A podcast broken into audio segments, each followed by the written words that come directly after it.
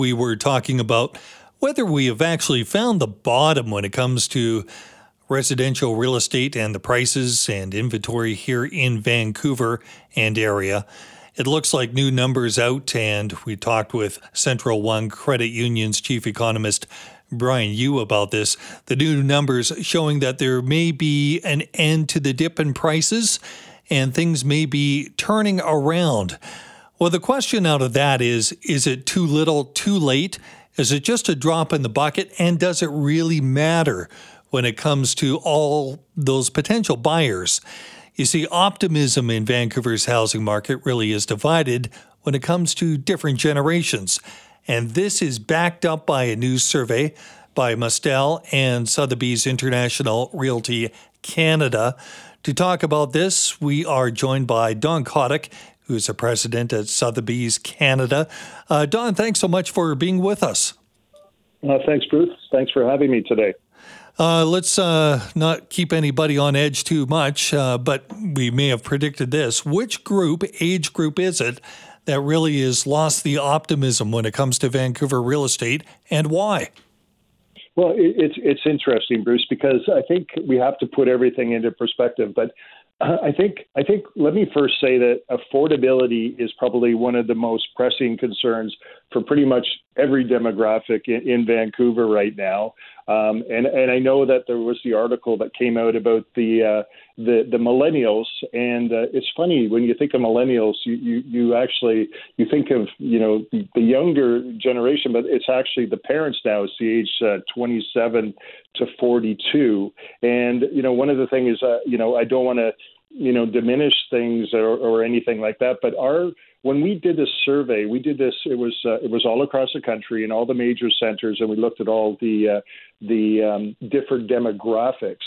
And the, and the data for the millennials is actually it's actually not as bad as maybe that article had positioned things because when you when you look at the the break the data down for the millennials, it actually said that 39% of the people of the millennials surveyed thought real estate in the next 12 months will perform the same or better.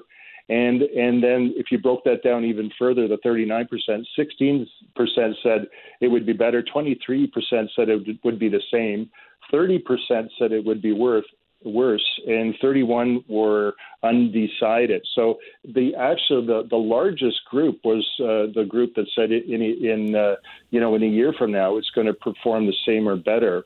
And the other thing, Bruce, that we did is we projected out 10 years.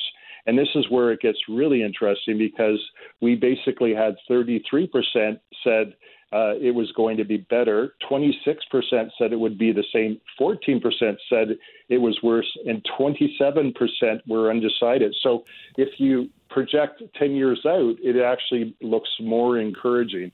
And and I guess like I, I want to preface this by saying like affordability is is absolutely an issue, but this is just you know people's mindset in terms of real estate as an investment uh, before the pandemic, and then after the pandemic, one year, and then 10 years out.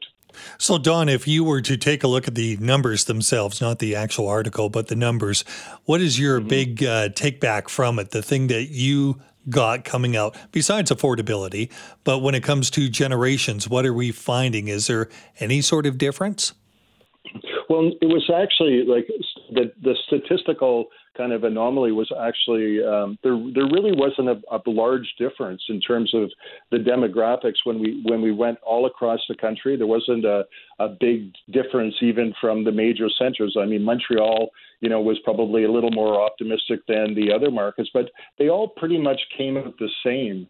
Um, you know, but I guess I guess the, the biggest thing though, we you know we've been living through a decade um, shortage of inventory, and and and that is impacting our affordability. So that's probably the the thing that really jumps out at you. And then if you take into account the the, the large um, immigration numbers that the federal government is bringing in. Obviously, that's going to put more pressure on the affordability issue. So, at the end of the day, the only way to remedy this situation is is for all the different levels of the uh, government to align and undo some of this bureaucracy and and start building. That's uh, pretty much the uh, the only solution to this. Uh, you know, decade long chronic problem that we have right across Canada, but definitely more pronounced in Vancouver. Okay, Don, uh, when we talk about building, and very quickly here, just for time, but uh, what should we be building then when it comes to uh, the way that uh, we see the future?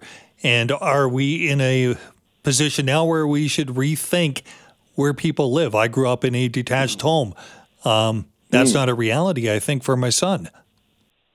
Yeah, well, it's interesting. We we actually before we did this study with Mustel Group, we actually did a study on the Gen Zs, um, and and the Gen Zs still have that aspiration to go for those detached homes. But I think um, you know I think one thing that all, both of these studies have revealed is uh, home ownership is near and dear to Canadians' heart, even with the affordability issues. But in terms of what kind of uh, properties we need to build, I think we need to try and build you know properties at every uh, you know every position of the real estate spectrum you know that goes right from affordable houses to you know to maybe one bedroom condominiums to three bedroom condominiums to you know townhouses and if if possible detached. Like we really need we really need a mix um, and not just one type of housing because uh, it is a spectrum and you need to allow people to move along that spectrum. And if you if people don't have a place to go, um, it's going to just tie up the inventory, and that's one of the things we're seeing right now. So I hope I answered your question. You Bruce. did, Don. Thanks so much. Uh, mix and uh, there really is a spectrum. I appreciate your time.